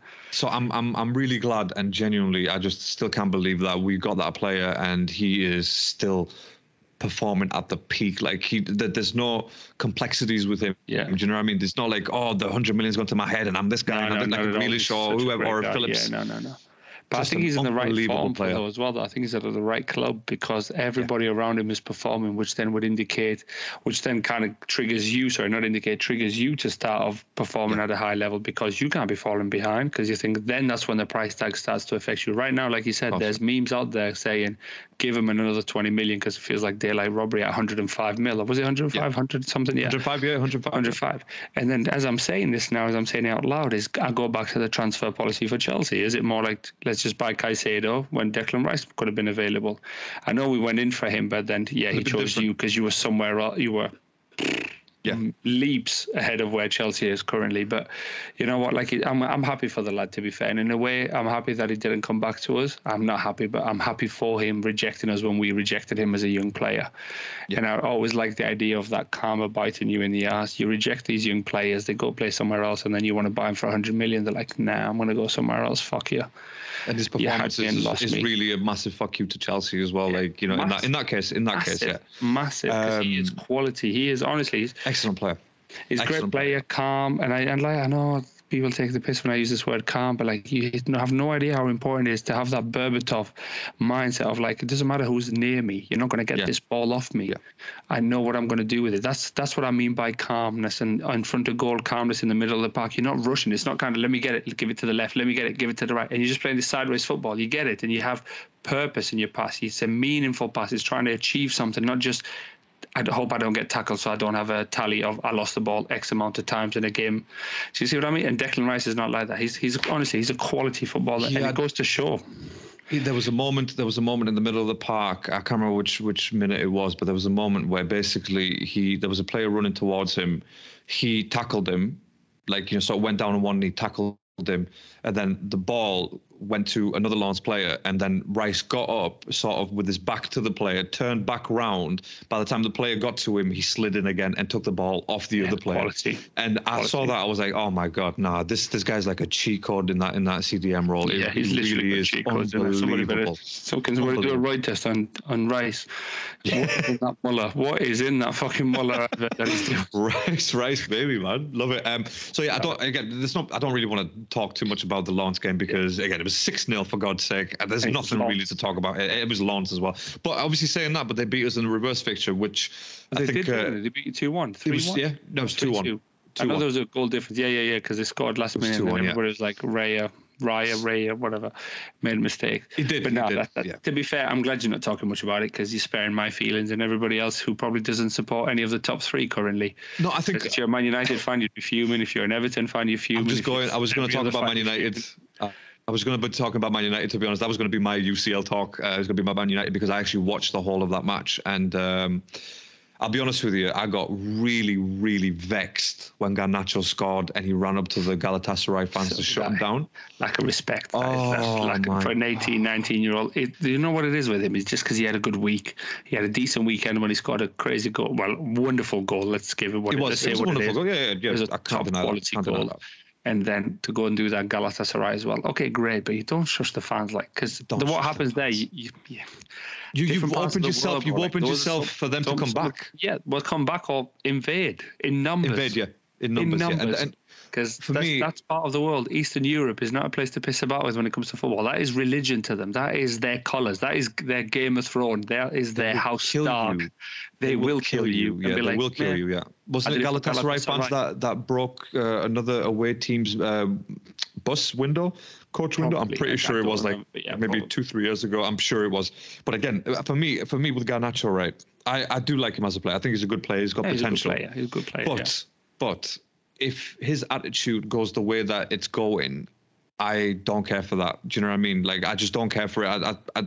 You may be great, but again, you haven't reached those levels to do that. Ronaldo reached those levels. He still didn't do that. Messi reached those levels. He still didn't do that. You know, they had the attitude on the field. And the second point against Garnacho for me is like, bro, you're 18, 19-year-old, right? How have you got turkey teeth already? Like, I just want to know. I just want to know, how bad were your teeth? I was looking at that. I'm just saying, how bad were your teeth before the team came? I don't know. He went to Istanbul just to get his teeth done. I'm sure he did, just to get them whitened or like, you know, sort of topped up, if you will. That's what it is. Somebody took the piss out of him in the streets, and then he saw them in the crowd when he hushed them. Showed them the teeth. Yeah, showed them the teeth. I just think, no. But how bad must a 19-year-old's teeth be for him to go and actually literally take his whole mouth out and replace it with a whole nother mouth. You know, I don't get it. I don't understand. But yeah, so, you know, Garnacho scores. Crazy. And then obviously one of the most hated players in the Premier League scores, Bruno Fernandes, which is like, oh, I cannot stand that guy. And he got a yellow card immediately afterwards because he argued with the ref. Do you know what I mean? Like, you know, Galatasaray got a free kick. He argues with the ref, boom, gets a yellow card. Good. And I'm like, oh, please get a red card. Please get a red card. Well, to be fair, the whole team got a red card. How do you go 2-0 up away from home when your Champions League career is your group stage survival or qualification? That's the word I'm looking for. The group stage qualification depends on it, and you end up drawing 3-3 because now Galatasaray is second. And it's going to be United tough. Have to play Bayern. Have to beat Bayern. They have to beat Bayern, who have won every game. I know they drew the last game. What, Bayern drew against Copenhagen? Bayern drew against Copenhagen 0-0 or 1, something like that finished. But basically Bayern are qualified because they're on 15 points. Yeah, they've already done. Yeah, they're done. Yeah, 15 because that's game 5. Oh no, 15 or 4? What are they on? Hold 13. I've got to hear 2 seconds. I can't remember. So Bayern are on 13, so they've already qualified, by the way. Points, so they drew, but they're on 13 points because they would have been 15 if they won, yeah. Copenhagen sat second on 5 points, Galatasaray on 5 points, and Man United on 4 points, a dead last. Yeah. And I'll be honest with you, Bayern. As United fans as well, they'll probably be like, "Oh, we might struggle to make Champions League this year. Let's drop in Europa League and win it." But you won't, because Sevilla are there, and Sevilla will probably winning no Europa League there as well. You ain't winning you ain't winning shit. No, but Liverpool. I think Liverpool probably have a good chance, or Bayer Leverkusen have a good chance of winning. Yeah, Bayer Leverkusen have been quality, but those Anfield nights in European nights at Anfield should be pretty special. To be fair, for me, the favourites are Liverpool to win that Europa League. I think for me, it's going to be Liverpool, Bayer Leverkusen if they don't face each other beforehand. I think it's going to be one of those. Amazing for him, hasn't he? Really, amazing job. And I think he's probably getting lined up either for the next manager of Liverpool or for the next manager of Real Madrid. Yeah, I think it's going to probably be more Real unless Jurgen Hans boots up first. Now, quality is about to leave. Fuck United. With United, what I did love was the Ziyech free kick, which was unbelievable. Could not have happened to a better keeper, right? Both of them. Like, why did you mention the keeper? You deserve it, bro. You deserve it. Why did you mention the keeper? Fucking fault. This is the problem I hear with these modern day football clubs. Let's buy a football keeper who can play with their feet. Like, what about when the shots are coming towards him? No, bro. Like, first and foremost, he's a shot stopper first. Yeah. A bonus if he can play with his feet. Yeah. Pep's coming. Everyone's trying to do a fucking Pep Guardiola. Like, fucking hell. Like, which was great, by the way. It changed the game, but like, come on. Look at Bernd Leno. I mean, he was a great shot stopper. Obviously, he didn't have what Ramsdale had with his feet, but Leno was a great shot stopper, and he still is a great shot stopper. I mean, he's kept Fulham in some matches. You know what I mean? He kept us in a lot of matches throughout the Europa League nights. So I think, you know, you're right. A keeper is a shot stopper first and foremost, and then everything else is a bonus afterwards, or if you want to train him with his feet. But Onana is... As a defender, by the way, sorry to interrupt you. Just going on the shot stoppers. As a defender, I've never played defence, and I've never played to a great level. I've played, you know, Sunday League like we've played. But you think as a defender, you make a mistake, you think to yourself, it's okay, they still have to get past Larry, who's in goal, for example. Yeah. But if they get past me and Onana's in goal, I think, oh, fuck's sake, we're fucked. That's it. Done. Right, there's no point chasing back. I'll just let him kick the ball out of the net so we can start again. Do you know what I mean? It's kind of that sort of mentality. You need a strong keeper, man. You need your Siemens, you need your Petr Cech, you need your Schmeichels, your Edisons, your Allisons, your Buffons, and so on and so forth. You need them. They got rid of De Gea, who was like voted the best player at the club X amount of years on the bounce. Consecutively, and they're like, all of a sudden they want some other geezers. Like, what the fuck? No, I think I'll be honest with you, with De Gea in goal, I think they would have done a lot better in the Champions League run-ins. Maybe, obviously, I'm not saying De Gea didn't have any mistakes in him, because he clearly did. That's why they got rid of him. But, you know, in comparison to Onana, who has just been an absolute atrocious, by the way, for Man United. So it's shocking. But, I mean, again, just so we're clear, these guys were 3-1 up, by the way. At second half, they were 3-1 up. And then, boom, Ziyech scores a second, and then Aktürkoğlu scores a third, which it's a Ziyech assist. So that guy scored twice, assisted once. And that second goal, though, that equaliser goal was a quality goal, because we both watched the game. You start first touch, and I know everybody on the media is talking about it as well, but it literally was an incredible first touch. It was. But, yeah, game done, like you said, 2-0, 2-1, 3-2, so they got their second goal cushion again, and then they draw the game. It's interesting to see why Rashford hasn't played. all of a sudden this next big protege playing for England, getting picked for England, but he's not playing for his club, which is interesting. Maybe something to keep an eye on. And maybe United fans can get on Twitter and tell us, get on X and tell us why Rashford hasn't been playing. From what I understand, I think there's been some sort of like personal circumstances that he's going through with his wife or girlfriend, or basically stuff that he's going through at home that I don't think, obviously I think Eric, I'm telling you right now, and I can't stress this enough, Eric, bruh, you need to either change your name or just go with Hag or something. If you went with Ten Hag, that's your first name and surname, Ten Hag. Right, you win in Champions Leagues, okay? You win in Champions Leagues. You win in trophies, you win places. You win in trophies, bro. With a name like Eric, again, I don't care if you got a K at the end of it, it's not happening. But I just think Eric Ten Hag, I think he's taking it too far with I'm the boss and they're going to do what I say. Yeah. It just doesn't work. You're a coach for Man United, pal. Like, Man United, they're a whole different entity. Do you know what I mean? They will swallow you up. And once this Ineos investment goes through, Sir Jim Ratcliffe purchased the club or parts of the club. Mate, he's gone. He is gone. Eric is bye-bye, mate. Do you know what I mean? Well, pack your bags, get yourself to Tottenham where you belong, and see you later. Do you know what I mean? With another Eric. Got two Erics on the bench so you can secure non-winnings. Yeah, but, it was long may continue. Yeah, but please, always and forever. I thought that was hilarious, Man United drawing, and I hope Bayern just absolutely slap them about. I really hope Bayern slap them about. I think they're not even going to finish in Europa League now as I'm saying this, because they probably need a point to get, because they're on 4 points, and I can't see them drawing. I can see Copenhagen, Galatasaray drawing, City, Bayern, Galatasaray, and Copenhagen finishing third, United finishing dead last in that group, because Bayern are going to slap them about. I feel like, anyway, on paper you would assume Bayern are going to slap them about. Who knows? It is hilarious to watch. But it's good for Chelsea though, because we play them the week off. We play them before. No, we don't. We play them really soon. United. We play them on the Wednesday the 6th, and then a week later they play. Yeah, no, that's nothing. Yeah, but come on, let's go on to some predictions for this week, because obviously let's do some predictions. I know we haven't seen each other. So we haven't done a pod in a long time. But let's keep it short and sweet for the listeners. The first teaser. We still owe them. In English all time. We do. But it's fine. Next international break. It's fine. We got them. I know what's got. It's brewing in my head. It's cooking right here. It's cooking. Love that. Like, come on, because you're first. Let's have a. I'll go first. Actually, I'll give you the. Do you have a pen and paper, by the way? Because I do not. I do not have anything. Get your phone. Go on your phone and maps. Maps, I mean notes. Why would you go on maps? Why would I go on maps? And hold on, where are we here? With everybody else. This is where I stopped and I turned left, and this is where I saw him. Okay, all right. I'm not getting into that. No. Copyright. Going back. I do not want to incriminate myself. First saw you. I do not want to incriminate myself at all, by the way, with this. It's fucking. Oh, please! This has to be the script. When you edit this, put the script song onto that. I don't know what it's called, but like, back to the corner where I first saw you with my sleeping bag. Days stood still or something. I don't even know what the hell it was. I can't remember the song. I think, I was listening to that actually on the way down to London because my wife likes the script. So, anyways, we're going to move straight past that. Yeah, and let's do some predictions. Arsenal Wolves, you go first. Because I think you're riding high. I think you're top of the league, and I think you're going to do it. I think it'll be an easy 3-1 win for you, maybe even a 3-0 to be fair. I can't see Wolves scoring. I know they've been doing all right, but losing that guy in the middle, Lamina, he seems to a little bit make him tick.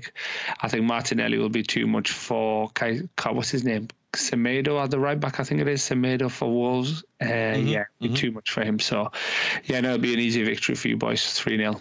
Let me see if I can get this right. So I've got, but do you know what? Our initials, actually, when you put them out, L and R, it's like left and right. So there you go. How good is that?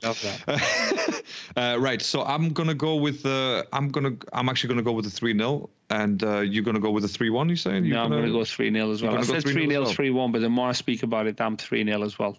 3-0 as well, right. Okay, let me go. Against you. So let me go to a 3-0 here, because there we go. Right, cool.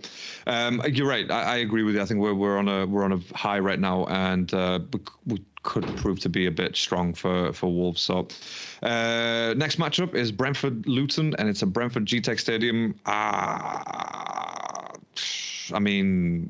going to go with a Brentford win, to be honest with you, because I mean, it's Luton, so no offense to Luton. Well, I mean, no offense. So. They'll probably turn up the one because they lost against Arsenal, so they'll probably be like, right, let's get another W at our stadium. I agree with you, but I don't know what something's pulling on me saying it'd probably be a draw.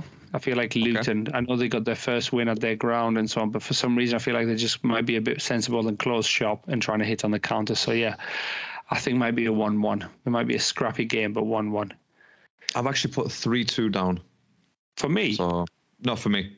Oh, right, for you, because you didn't tell me what you didn't say. Like, right, are you not even listening to what I'm saying? Is this no, that's it. Yeah, you're actually on mute right now. I'm just looking at your lips moving. I don't know what's going on there. Yeah, one. That's it. Ring one. Yeah, it's a nasally. You're nasally. It's fine. Next matchup, Burnley Sheffield at Burnley. So two promoted clubs. I'll be honest. This should be a very interesting game. Should be a very interesting game. This might be the chance for Burnley to get some points. Burnley beat Sheffield last time. They're at home. This is a time when you think, because the quality's been really poor for both, haven't they? They're both bottom of the league. Shocking. Where is it? Like just above because of Everton. But yeah, Burnley probably win this one, like maybe 2-1. I'm going to go with, do you know what? I can see a draw here. I'm going to go 1-1. 1-1. I'm going to go 1-1. I can see that as well. It's going to be a very scrappy game. I'm going 2-1 Burnley. I'm going to see if I can give Vincent Kompany his first win. Yeah, honestly, man, I really wanted him to do well. I honestly did, because he was a great player. Obviously, we've followed his whole career, really, watching the Premier League. So I wanted him to do well. So but part of his career, his whole career watching the Premier League. So part of his career. I mean, he spent the majority of his career there, really, to be honest. Yeah, he was captain of a big... Majority. Yeah. Just in case there's some arsehole out there who's a keyboard warrior. Yeah, there will be. Please stop. You know who you are. Yeah, make yourself known as well, so we can. Yes, you're right. Call you out about him. I'm talking about him. Right. So next game up, we have Nottingham Everton at Nottingham, and Everton lost obviously over the weekend, because you can put it down to what's happened to them, recently. Okay, just before we actually move on, then let's have a little discussion about that, because how do you feel about that? Then, as a football fan, I'm unfair. Like, obviously, I don't want my team to get points, but you think of like what Chelsea's doing more than anything, like because Chelsea's because Chelsea's ones haven't been made public yet. The records have not been made public. The accusations are not public, if there is any. But you'd assume there is, unless Todd is really airtight, that bitch. But yeah, City's got 115 out. Yeah, 115 claims against them. Yeah, accusation against them. Yeah, and then all of a sudden Everton had one, and they get 10 point deducted. Like, come on, like what? And it clearly goes to show. And this is, by the way, very quickly in the past as well, there were accusations against City, Liverpool, Chelsea, United, and the teams that got point deductions were like the Pompeys, the Middlesbroughs, and so on and so forth. The lesser teams, if you like, the ones who don't have all the wealth to get the best lawyers, because they probably can't afford to pay a lawyer 20,000 an hour. Whereas the Cities, the Chelseas would be like, we can't afford the point deductions. Got those on retainers, yeah. They've got those guys on retainer. Well, they've got that's it. The retainer, they've got the resources for it. They can pull on everybody. They can pull different kind of strings, which obviously we don't want to get into because it's conspiracy theories. But you know what I mean. So, and it's really unfair for Everton to get 10-point deduction as a first, and if they're going off anything, if Everton is one sanction is a 10-point deduction, City's fucked. That's relegation. I was going to say that's three divisions they need to drop if that's the case. That is because they've set a precedent now. They've set up the FA. They've set a precedent now about how to punish teams. And but I hope they're consistent with it, though, bro. That's the case. They need to be consistent, and they're not going to. This is the thing. They've done it to Everton to be like, look at what we're doing. Yeah, but I think it's more for caring about FFP value. Yeah, that's it. They don't give a fuck about FFP because they can't afford to have a City, Arsenal, Chelsea, and so on because they bring too much money in.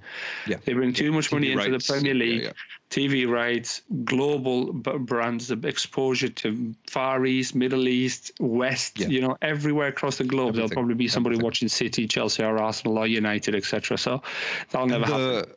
The messed up thing is when you look at the Everton ordeal is the fact that they got deducted 10 points for literally losing money, which is obviously part of the FFP, but when you actually look at that in a broader sense, you think, wait, you're punishing me because I lost money? Like, what? What the hell are you talking about? These guys are spending crazy cash and nothing's happening, but you're punishing me because I'm doing harm to myself. It's like, come on, what is this all about? I get it. It's part of the rules. It's for the rules, you know. But the thing is, as well, I think they were off by like 10 or 20 million or something, because they were able to write off about, was it 19? 19 point something million. That's what it was. Yeah. Like, what million. Are you talking about? Because they originally, what they had about 300 million in losses. Yeah. But obviously with COVID, they were allowed to write off about 200 and something off. Yeah.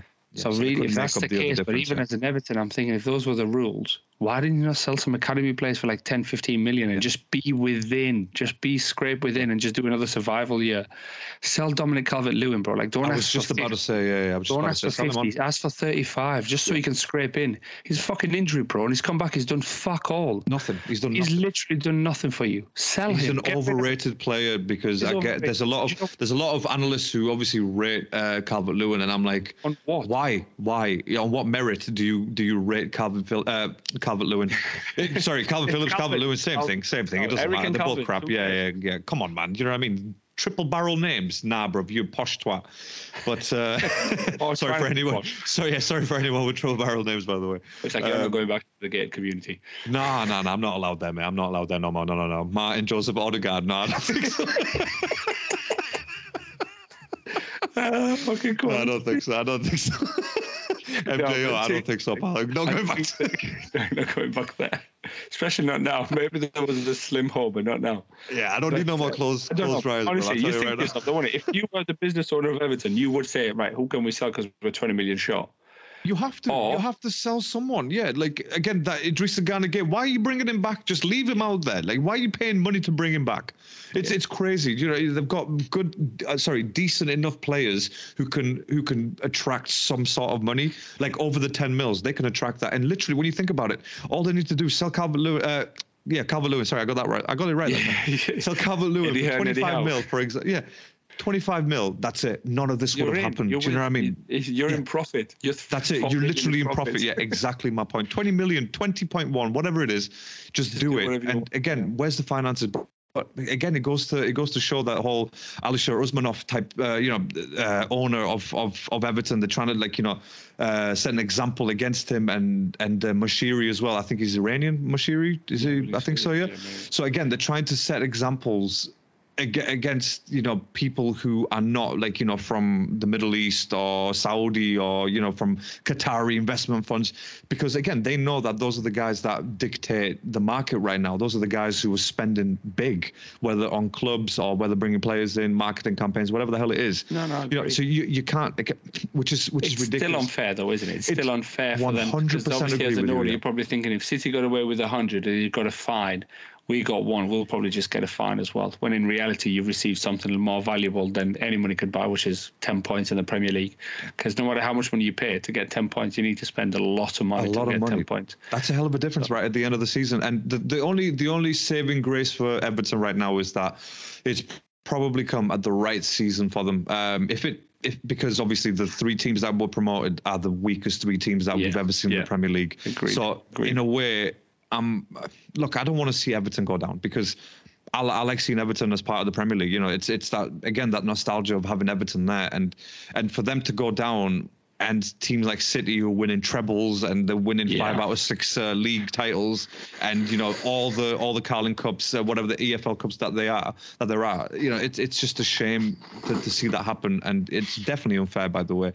And look, I'm sorry to say it, but corruption is evident. Corruption is clear right now. It's you can't overlook that fact of it. You can't overlook the corruption side of it, and this just makes it obvious. It feels like there's a social construct as well, isn't it? Like there's no like lower, middle, and upper class. That's what it actually feels like in the Premier League now as well. Kind of the middle class can take all the fines and pay for this, where the upper class can get away with that's it. That's exactly it. Because they have the resources and the knowledge and the wealth to kind of, if they don't have the knowledge, to go pay for the knowledge to somebody else, look after them and for their best interest. But anywho, okay. So in terms of predictions on that one, I'm gonna go with, do you know what? I think they're probably gonna scrape a 2-1 or something. So it's gonna be a 2-1 Everton on that one, I think. Yeah. Because maybe they'll get some heart. And I'll be honest with you, I'm rooting for them. I don't know why, but I feel like this injustice is kind of making me want to root for them. So I'm hoping. Yeah. But then again, I can't stand the manager, so it's a bit of a dilemma. But no, I'm with you. I think they'll win it 2-1 as well. Yeah, that guy. That guy's smoking. But then you do need to get rid of Calvert-Lewin. Look at you, been down here 10 minutes and all of a sudden got the accent. Bruh, I got it down. Practice, you went to a dialect coach, didn't you, before you moved down? Can I be honest, right? We're talking about that Sean Dyche accent, and I watched, this program last week called Premier League's Funniest Moments or whatever it is, or Football's Funniest Moments. A couple of good stuff on there, by the way, if you ever get a chance to watch it on YouTube, it's hilarious. But there was a conference, like a press conference from Sean Dyche when he was at Burnley, and again, he was a funny guy. Like, he's actually a funny guy. Do you know what I mean? And he even took the piss out of himself. He was like, I get this all the time. You know what I mean? I get this all the time. 40 a day, and what you been smoking there, Sean, and all this stuff. I swear to God, right? I've never laughed so much with a football coach, and I gained some respect for him. I was like, all right, this guy knows what's going on out there. He's very self-aware. Let's hope he wins tomorrow. For that, I have to give Everton. I'm going to say 2-1 Everton on that one. And what's your prediction on it, Rick? Well, I'm going to go with you now. You've made me laugh. I'm going to go with you. I just didn't even see you for a second. I just saw Sean. I was like, hey, old lad. That's it. Well, I've got a little bit more hair than Sean, up top and down beard. But, it's... yeah, no. But, yeah, I think I hope they do win, just because obviously if they win, they'll be on 7 points. So. Yeah, just to literally stick the middle fingers up at the Premier League and the FA just to be like, you know what? Fuck you guys. We're still going to make it in the top 12 or whatever it is. What would be funny is if they start going on this winning streak and they're 10 points away from top 4, and then all of a sudden they win their core battles and they get their 10 points reinstated and they're in a Champions League position. This kind of this underdog, we've been this injustice, wrongfully accused, and we're going to do this and that, and then that's a Cinderella story right there. If I've ever heard one. Can you imagine if they're fifth and Liverpool are fourth and they're like 8 points behind, 9 points behind, and all of a sudden they're just like. It'd be interesting to see. I doubt it, but it'll be. I don't think. Yeah, obviously, it's a Cinderella story. But yeah, Cinderella story. It'll be fun to watch. And obviously for the whole season. No. And the main game for tomorrow evening, for Saturday evening, is Newcastle Man United, and it's the St James's Park. Now this has the potential to be juicy. To be a very juicy one for sure. What are we thinking, Rick? I'm hoping Newcastle beat them, bro. Like, I really think... I'm hoping and I think Newcastle will do them. I know he's probably going to try, but I think... Let's see, their strength for the two games against Everton was the wingers. I think Garnacho against Trippier... There's a mismatch there. I think Trippier, with his experience, he'll do all right. I think so. The boys in the middle will probably keep Bruno Fernandes quiet. McTominay seems to be a bit of a dark horse, sometimes drifting into space and that. But yeah, I think Anthony's not going to do. Anthony does fuck all anyway. But I'm hoping. I forgot he played. Yeah, exactly. I'm hoping going forward, Newcastle. I'm hoping Gordon has a good game. I'm hoping Isak has a good game, because I just want Man United to lose. Yeah. Even if my team were doing good, I want Man United to lose, because looking at them in 6 just makes me fucking. Yeah. Angry as fuck. So yeah, I hope they get beat. I do hope they get beat. Considering the performances that they've had. Oh yeah, absolutely. And they're like talking about it on the news today. They were saying like, the team most in form in the last 5 or 10 games have won like so many. And I'm thinking like, shut the fuck up, bro. Do you know what you're talking about? You're talking about United. It just goes back to my point that I made about Tottenham at the beginning. They went on that unbeaten streak or winning streak or whatever it is. They were top of the league, but I'm sorry, you don't get a trophy for a quarter of the league being top. You know what I'm saying? Yeah, the manager did, but not the team. He did, yeah, sorry. But he did because, whatever reason, and they just don't like Arteta after the comments that he made. But I feel like, if you're not performing on the pitch, like the way that you're supposed to be performing, when you consider like the level of skilled players that they have or highly skilled players that they have, I'm sorry, but you just can't be considered as a good team or a team... in form. My example will always be Unai Emery, 22 games unbeaten with Arsenal, still managed to end up 8th. You know what I mean? It just doesn't. It doesn't add up. It doesn't make sense. And you get that experience, haven't you? For somebody outside looking in, let's say like me, obviously I don't have that 22 games unbeaten and finishing 8th and so on.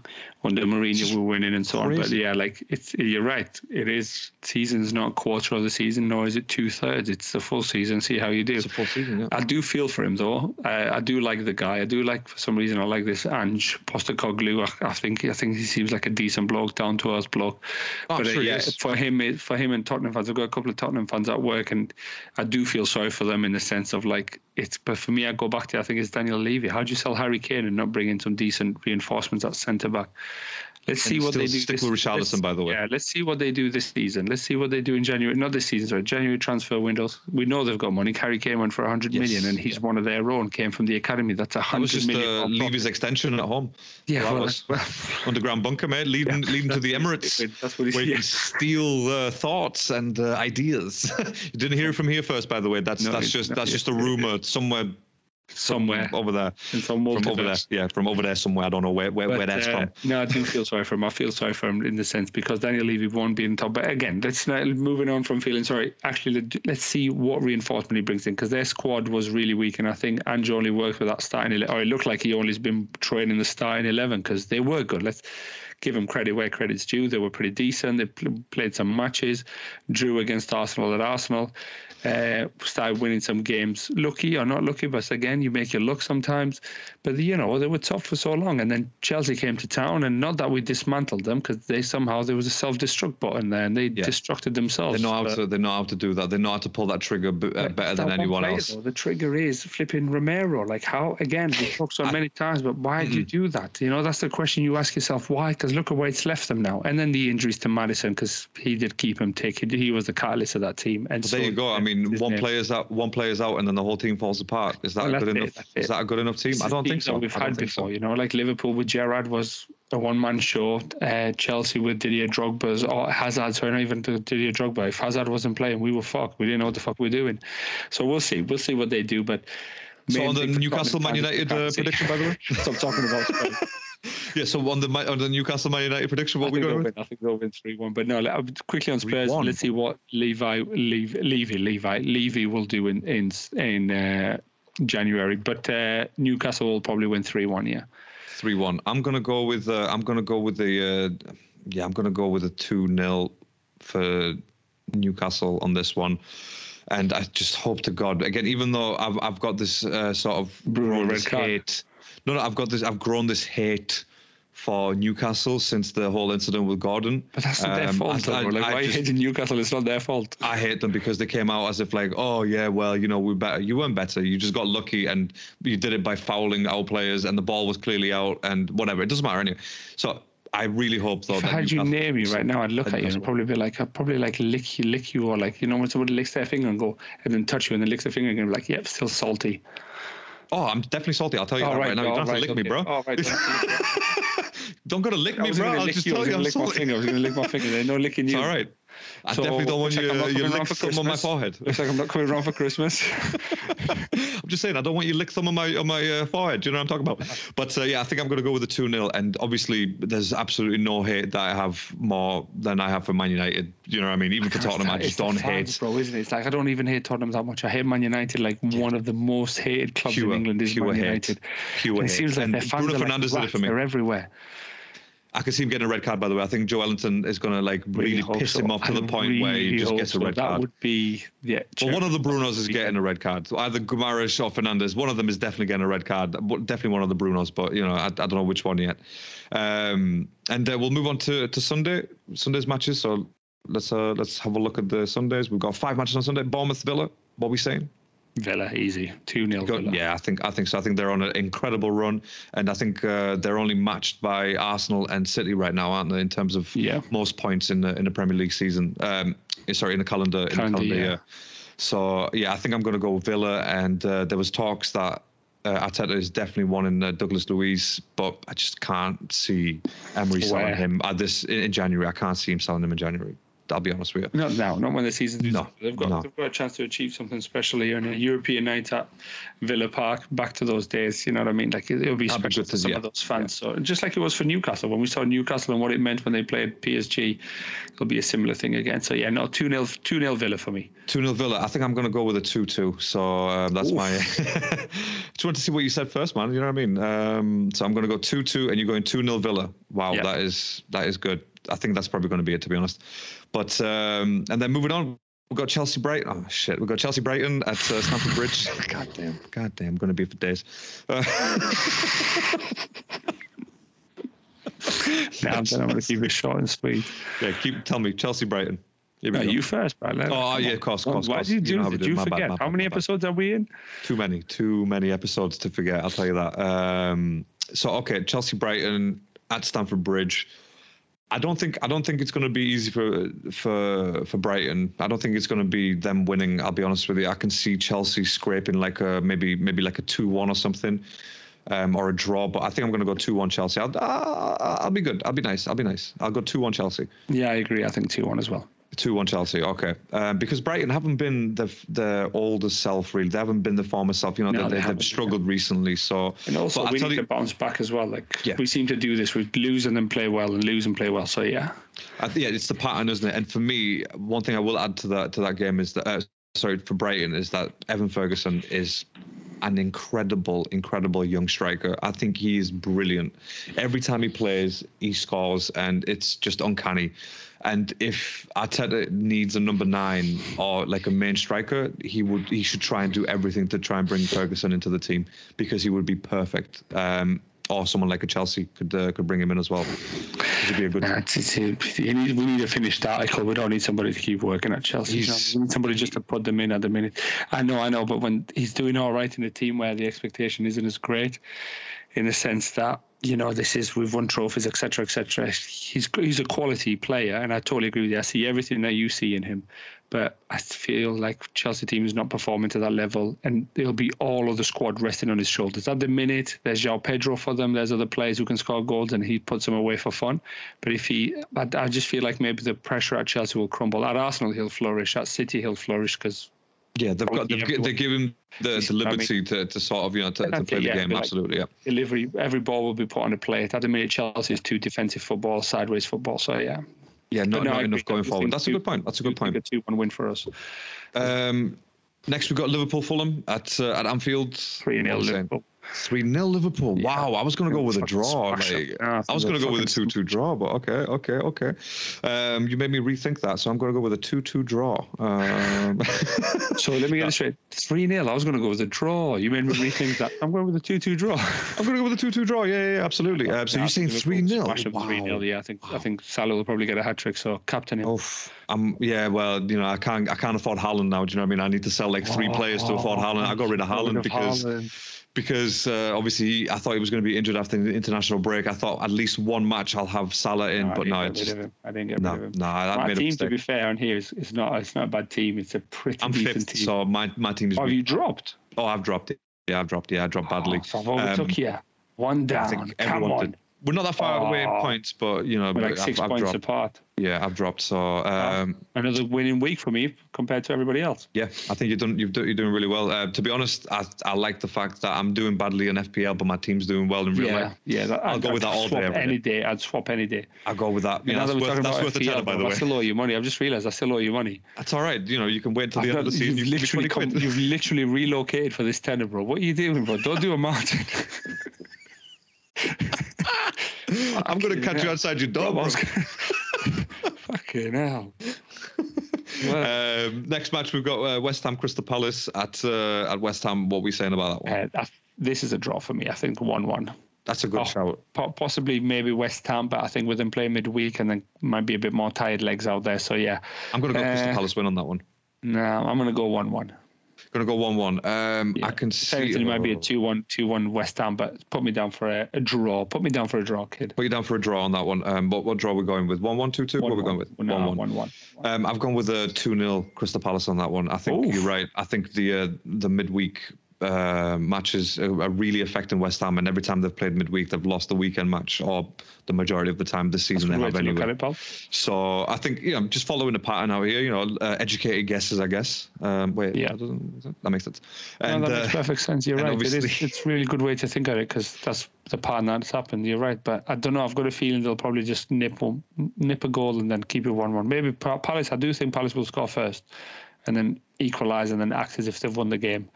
Of course. No, I'm joking. They've got a decent squad. A squad that has potential to win against West Ham. And then the last match of Sunday, a big match, Man City Tottenham, and this is at the Etihad. Are the players historically back, is Romero back?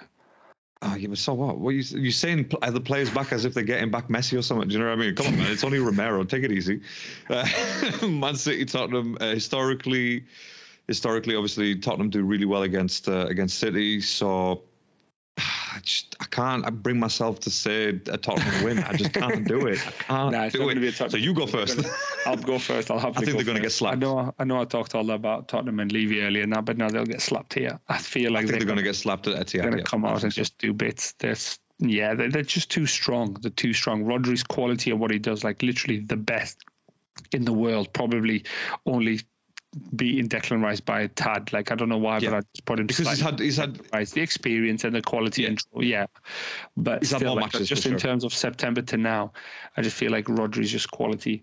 I don't know. I think it's got 4-1 written all over it for City. Haaland scoring. I'm just going to show you what I've written right there. Can you see that right there on my prediction? That's a 4-1 for City. That's a 4-1 for City. Yeah, I do think it's going to be a 4-1 as well. But then even the one, I don't know why I'm giving him the one. I can't see who's going to score.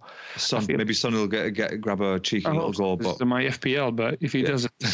Same. But I've actually moved Vicario out from the team and I put Martinez in. Who is Villa playing again? They're playing Bournemouth. So yeah, I've put Martinez in in my FPL team. Vicario's taken out because Haaland is just an absolute machine. Gonna smash him, yeah. So you've got no Haaland this week then? I think I've still got a bit of time to change, but again, I've lost too many points. I'm quite confident with defensive wise to get points is not too bad. I know some of the lads are chatting shit saying like your team's quite shit, but I'm happy to share my team with everybody else. Do it. Ready? Yeah, we can see it, right? No, but it's not a secret. The listeners, that's true. That's a good point. Trying to do it for the listeners since we're having a chat. Yeah. This is not just a weekly catch up for you and I. It's not them. This is for everyone else. Yeah. Pope, Pedro, Trippier, nice. Colwill. Did you get that? Yeah. Okay. Son. Yeah. Gordon. Colwill's on the bench for me, by the way. Is he? No, I'll put him on because I think he'll play this game. Son, Gordon, Enzo, Salah in midfield. Nice. The only weakling in that midfield is Enzo, the £120 million guy. I saw you choke up a little bit there as well when you said it. I get it. I still can't believe it. And then and then up top I've got Haaland, Raul Jimenez, who's been absolutely dog shite. Mm-hmm. Can't seem to score for shit. I didn't even think he was playing anymore, to be honest. But yeah, okay. In there as well. Apart from me, things I might move Jimenez and play maybe with 5 in midfield and put Tielemans in. Because I feel like he might play against Bournemouth and maybe get an assist or two. Because Raul Jimenez is not going to do anything against Van Dijk. He's been an awful form. But Haaland should be real about that. Salah, Son, they've been scoring me some points. So yeah, that's why slowly creeping up the table, pal. So I think I'll read you out my team then, because I actually made some changes over the week and I totally forgot that I made the changes, and now it's coming back to me because I lost points. So you guys are ahead because I actually lost 8 points by changing players. Right. So I've got Martinez in goal, Trippier, Saliba, and Anderson in my back three. I've got Salah, Rice, Douglas Luiz, Willian in my midfield. Yeah. And I've got Alvarez, Haaland, and Watkins, my top three. So, and on my bench, I've got Palmer, Colwill, Ollie Watkins. You all jumped on the bandwagon for Ollie Watkins when he got that 4 goals against thing, and like that's the kind of thing that brought me closer to everybody else when he scored 4 goals and an assist. Yeah. Because I got a lot of points. I was got a haul of points, but I think did you end up on like 78 points for that week or something like that? That was an incredible point. Very high, but it was still a good performance. I thought you were going to be a dickhead and be like, you got a lot of points because you were 2 weeks behind, and I was going to just no. You actually got a really good yeah. But the funny thing is, I've actually got 2 Chelsea players on the bench in Palmer and Colwill, and they're playing Bournemouth, and I'm looking at Willian now, and I'm thinking maybe, playing Brighton. Yeah, that's what I mean. So I'm thinking, you know what? I think I'm going to have to take Willian off and put in Palmer because I think Palmer's going to do better, to be honest with you. Well, our friend decided to get rid of Palmer, so I got rid of Gordon for Palmer, and against Newcastle then he just bit him in the ass because Gordon set up and scored. Yeah, he's been doing all right, and I hate to say it, but yeah, sorry, yeah. Well, City Spurs 4-1 each. I think that's a pretty fair that's a good one, isn't it? So yeah, Rick, I think we should leave it at that. We'll get this podcast out for people because it's been over 3 weeks and this is coming up to an hour 45 minutes. So people can enjoy this in 3 parts. but take rest. Yeah, please do. But yeah, look, if you don't have, if you've got nothing else to add by the way for the weekend, send us out. Oh, you want me to do it? Yeah, I think you should. Now, come on, bro. If you relocate, do should it. Should I do it? Should I do it? New couch, man. You're on your podcast couch. You're on your podcast couch. And plus, who knows? Martin's probably listening. Come on, Martin. Don't. Please, Martin, listen to this. Anyways, thank you so much for listening. Thank you so much for bearing with us and being patient with our release schedule. But obviously, we're trying to be a bit more, a bit more on point with our days. So yeah, thank you so much for being here. We'll catch you in the next one. Until then, stay safe, stay alert.